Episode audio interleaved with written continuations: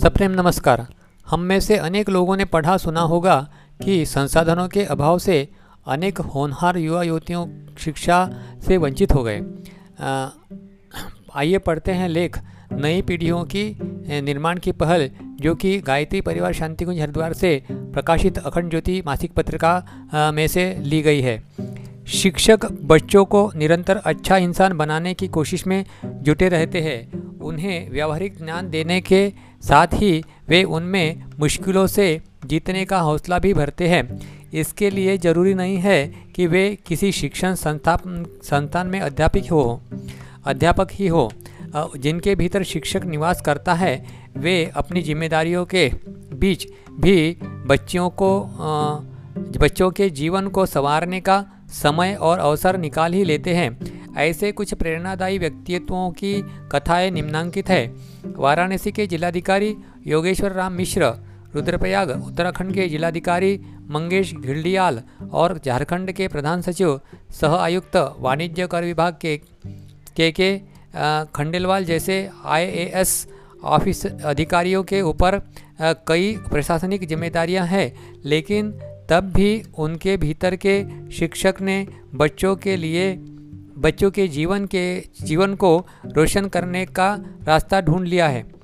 बिहार के पूर्व डीजीपी अभयानंद का भी पूरा समय अब बच्चों के लिए है, जो आनंद कुमार के साथ मिलकर सुपर थर्टी कोचिंग चलाते हैं।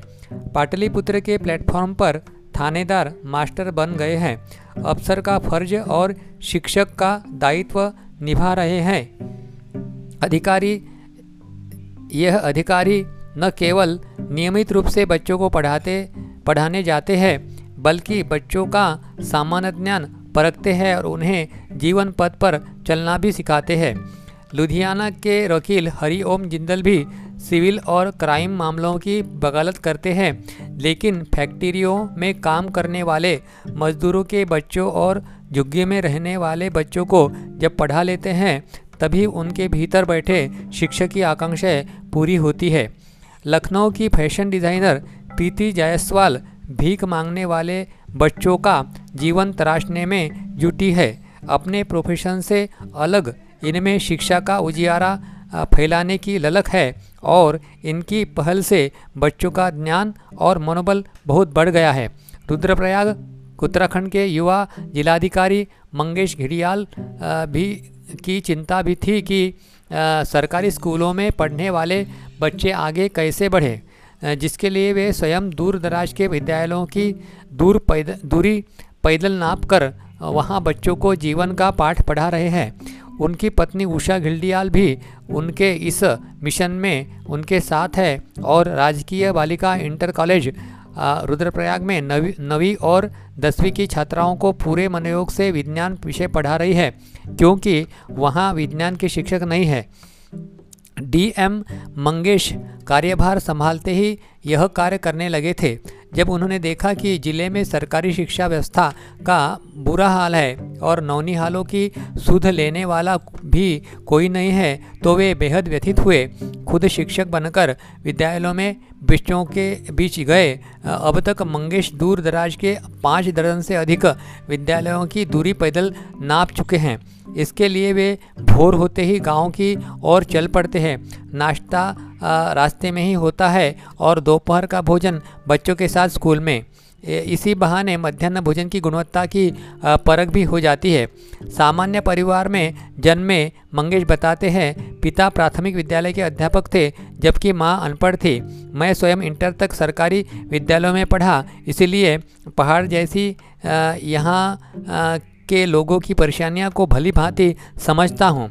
उन्होंने शिक्षकों को सख्त हिदायत दी कि बच्चों के मामले में किसी प्रकार की लापरवाही न बरती जाए बिहार के पूर्व डीजीपी अभयानंद जब डीजीपी थे, तब भी बच्चों को पढ़ाते थे और रिटायरमेंट के बाद भी पढ़ा रहे हैं सन 2003 में गरीब बच्चों को आईआईटी की तैयारी के लिए आनंद कुमार के साथ सुपर थर्टी की नींव रखी।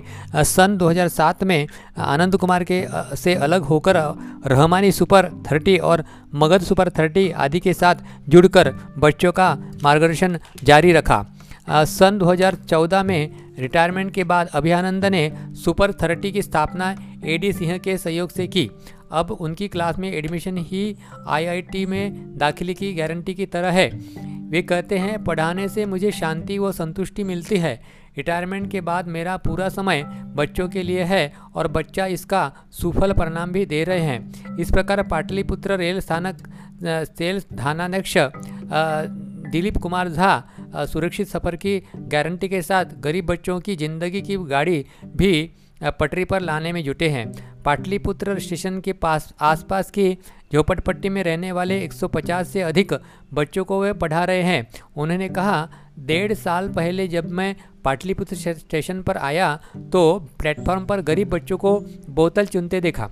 उन्हें इन बच्चों को पढ़ाने का ख्याल आया, ताकि इनका भविष्य समझ सके 25 बच्चों से प्लेटफॉर्म पर संस्कार शाला की शुरुआत हुई थी। अब संख्या 200 तक पहुँच गई है।